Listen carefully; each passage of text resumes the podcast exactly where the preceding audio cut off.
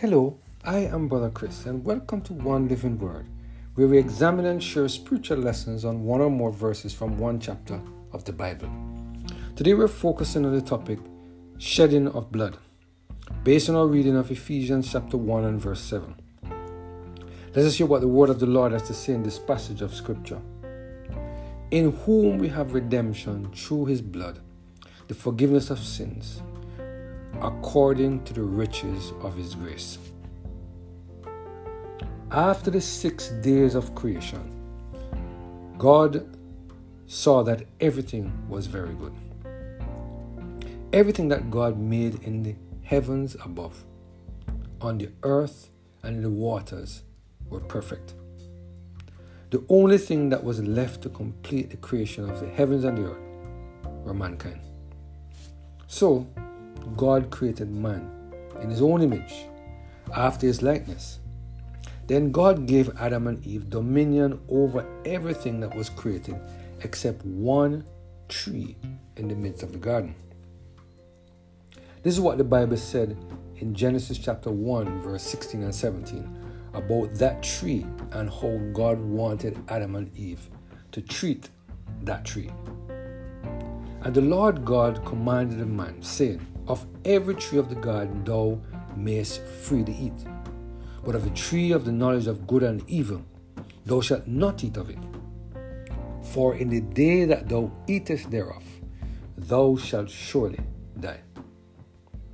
Here we see God placing Adam and Eve in a position where their obedience to his command would be tested.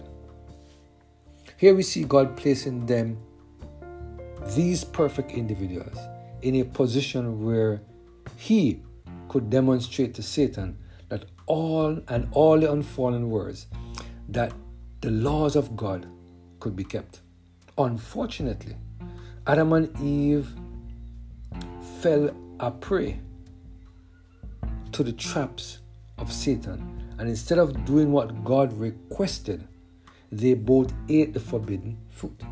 Immediately, their world was turned upside down. Immediately, they lost the covering of the glory of God. Immediately, they recognized their nakedness. Immediately, they became agents of Satan, and their allegiance to God was tampered with in a major way.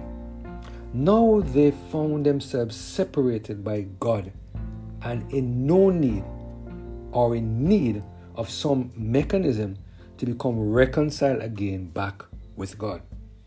It is within this context that God told Adam and Eve in Genesis 3:15 that the Son of God would come to this earth and pay the wages for their transgressions and their disobedience. For 4,000 years, mankind waited for the entrance of the one who would pay the wages for their sins by his blood. Eventually, God fulfilled part A of the promise found in Genesis 3:15. Jesus Christ, the Son of God, came to this earth and spilt his blood on the cross of Calvary so that the wages for our sins could be paid.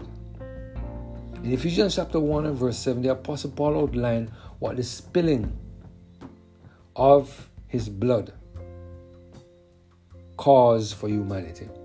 The word of the Lord said, To whom we have redemption through his blood, the forgiveness of sin, according to the riches of his grace. Do you see what the Apostle Paul said here? The spilling of the blood of Jesus resulted not only in the redemption of mankind, but also in the forgiveness of sin.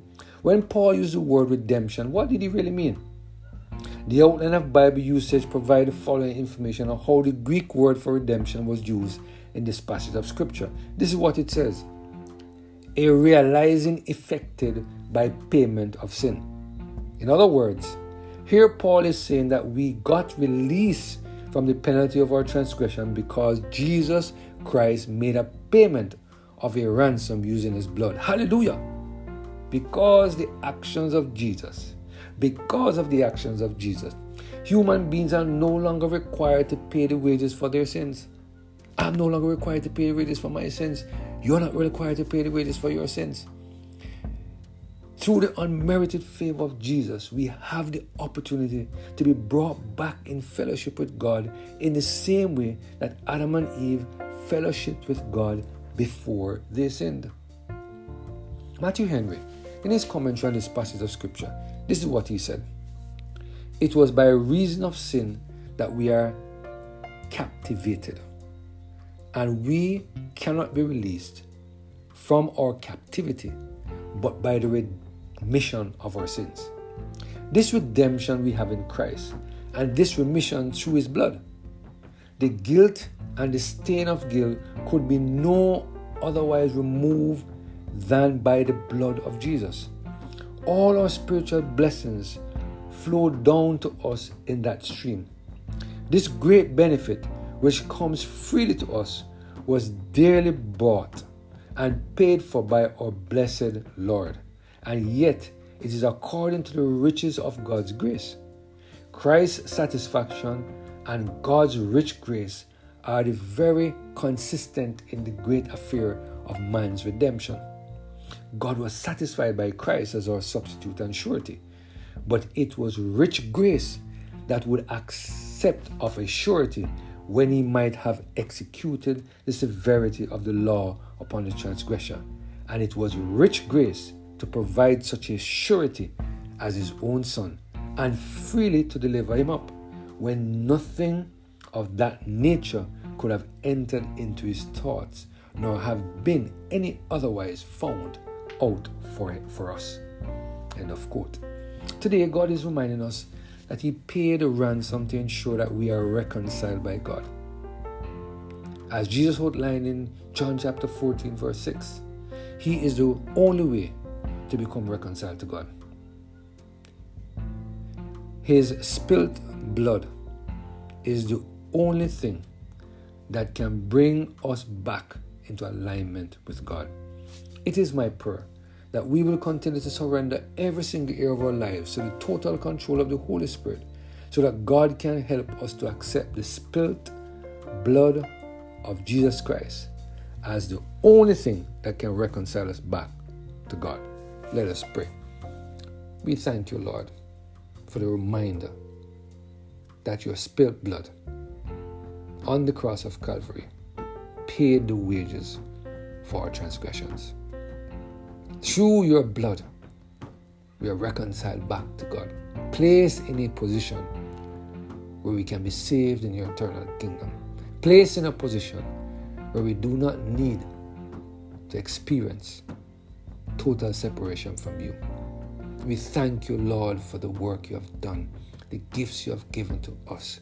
Help us, Lord, to do everything in our part to be able to make good with the gift you have given to us, we pray. Through Jesus Christ, our Lord. Amen. Have a blessed and Holy Spirit filled day.